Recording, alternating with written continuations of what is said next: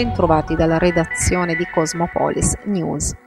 Crescono i contagi in Italia con terapie intensive ricoveri nei reparti ordinari ormai oltre la soglia di saturazione, una stima di 2,5 milioni di persone in quarantena. La quarta ondata del Covid rischia di paralizzare il paese con picchi che potrebbero toccare i 10 milioni di persone in isolamento. Convocato per oggi il Comitato Tecnico Scientifico che esprimerà un parere sulla questione. L'ipotesi è quella di ridurre l'isolamento dei contatti a 3-5 giorni per chi abbia ricevuto la terza terza dose a partire da inizio gennaio. Al momento infatti per rientrare tra i contatti stretti basta una stretta di mano, per esempio la permanenza in un luogo chiuso senza la mascherina con una persona risultata poi positiva. Situazioni diffuse soprattutto nelle scuole italiane dove il contagio tra i più piccoli resta alto. In molti intanto concordano sulla necessità di non bloccare il paese.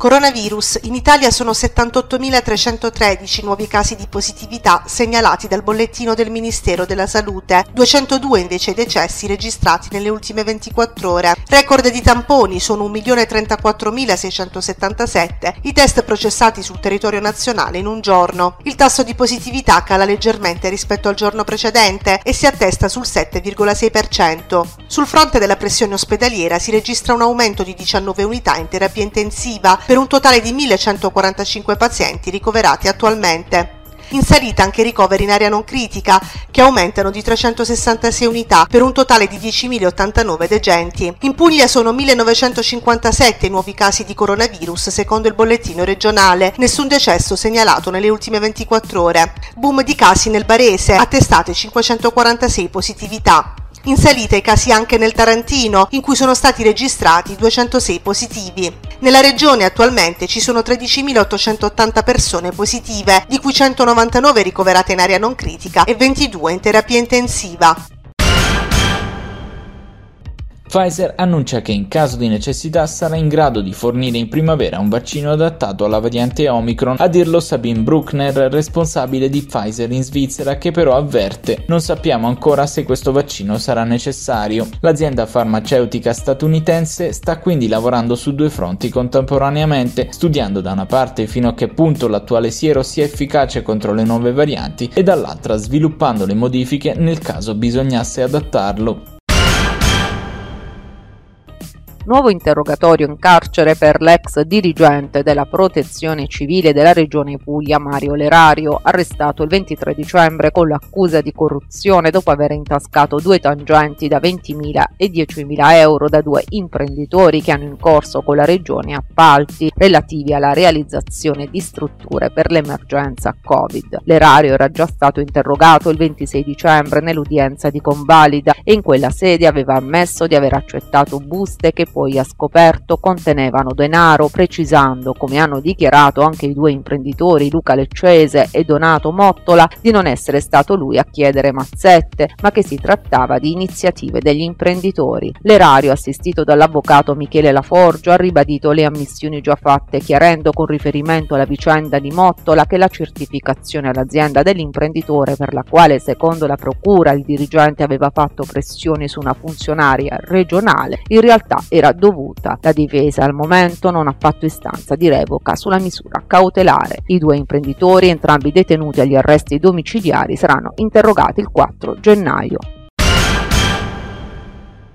Prima della decarbonizzazione l'obiettivo è completare gli altri miglioramenti ambientali. A fine piano poi Taranto e non solo l'Ilva saranno il polo nazionale dell'idrogeno. Parola di Franco Bernabé, presidente di Acciaierie d'Italia, che assicura anche un aumento della competitività dell'azienda e la verticalizzazione della produzione di valore aggiunto. I rapporti con ArcelorMittal sono sereni, aggiunge Bernabé, grazie anche alla stabilità delle condizioni. Primi segnali di disponibilità dalle banche, questo potrebbe risolvere la sofferenza in cui versa l'indotto.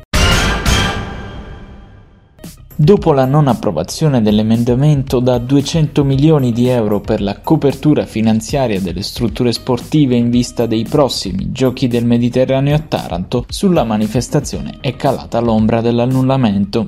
Il governo ha già preso impegni con le autorità internazionali, spiega Mario Turco, vicepresidente del Movimento 5 Stelle, sarebbe uno smacco per la credibilità di tutta l'Italia. Taranto, aggiunge il senatore, non può perdere questa grande opportunità nel suo percorso di riconversione economica, sociale e culturale. Dal gruppo pugliese di Fratelli d'Italia richiesta un'interrogazione urgente in Consiglio. Ci risulta, scrivono in una nota a Renato Perrini e gli altri, che la Regione Puglia attraverso l'asset avesse iniziato a impegnare quelle risorse sul territorio, il presidente emiliano e l'assessore allo sport piemontese devono fare chiarezza. Nell'aeroporto Marcello Arlotta di Taranto Grottaglie nascerà un polo logistico integrato di sviluppo del trasporto merci per via aerea. L'obiettivo, informa una nota di Aeroporti di Puglia, è soddisfare la naturale vocazione dello scalo, classificato dal Piano Nazionale degli Aeroporti quale scalo di interesse nazionale destinato a svolgere funzioni di piattaforma logistica integrata a supporto della ricerca e dello sviluppo industriale. Nell'ambito della rete aeroportuale pugliese, infatti, l'aeroporto di Taranto Grottaglie riveste una preminente funzione cargo-logistica, oltre a essere esempio di respiro internazionale di integrazione tra trasporto aereo e industria aerospaziale. Il polo logistico integrato di sviluppo del cargo aereo, i cui lavori partiranno a gennaio prossimo, sarà attrezzato anche con celle frigo, e punterà allo sviluppo di servizi connessi alla catena del freddo e di voli full cargo, con collegamenti anche diretti con le aree fonte destinazione dei traffici cargo. L'aeroporto di Grottaglia ha vocazioni diverse e molte potenzialità, ha evidenziato l'assessore allo sviluppo economico della regione Puglia, Alessandro Delinoci. Per questa ragione la realizzazione del polo logistico è una buona notizia. L'iniziativa, spiega Aeroporti di Puglia, costituisce la concreta attuazione degli indirizzi dell'ente nazionale per l'aviazione civile della regione Puglia, con l'obiettivo della realizzazione di un polo logistico integrato tra Porto di Taranto ed Aeroporto di Taranto Grottaglie, nell'ambito della ZES Ionica e della zona franca doganale. Dalla redazione di Cosmopolis News è tutto al prossimo notiziario.